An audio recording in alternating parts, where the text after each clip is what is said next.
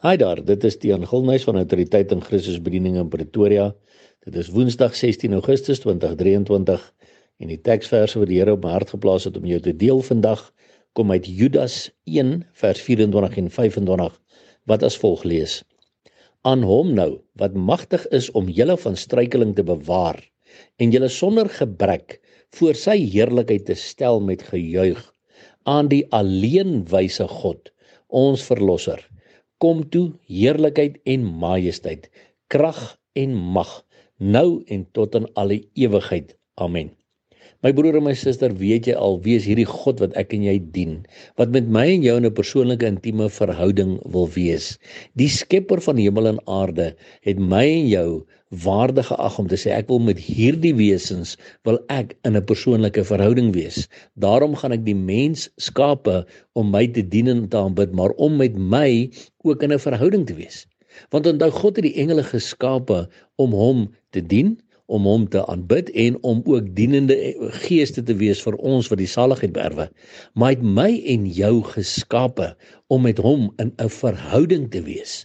En dis die wonder van hierdie hele ding dat ek en jy is gewone mense met hierdie God. Hoor mooi wie hy. Hy wat magtig is om julle van struikeling te bewaar. Jy sien, ons God is magtig om my en jou van struikeling hier in die wêreld te bewaar teen die versoekinge en die verleidinge van die sonde wat teen ons kom. Hy's magtig om ons van struikeling te bewaar en om julle sonder gebrek voor sy heerlikheid te stel met gejuig. Dink net daaraan dat wanneer ons die dag in sy troonkamer instap, gaan ons daar instap sonder enige gebrek. Daar gaan nie siekte wees nie, daar gaan nie vuilheid in ons wees nie, daar gaan nie sonde in ons wees nie. Daar gaan niks anders te wees behalwe 'n heerlikheid voor sy troon en dit gaan ook maak ons almal gaan voor hom juig en hom daar dien en aanbid en met hom in gesprekke kan wees want ons is in 'n verhouding met hom. Maar kom ons gaan verder. Wie is hy? Hy is die alleen wyse God. Daar is geen ander God behalwe hy nie. Hy is die alleenwyse God, ons verlosser. Want daar is net een manier om gered te word en dit is deur Jesus Christus.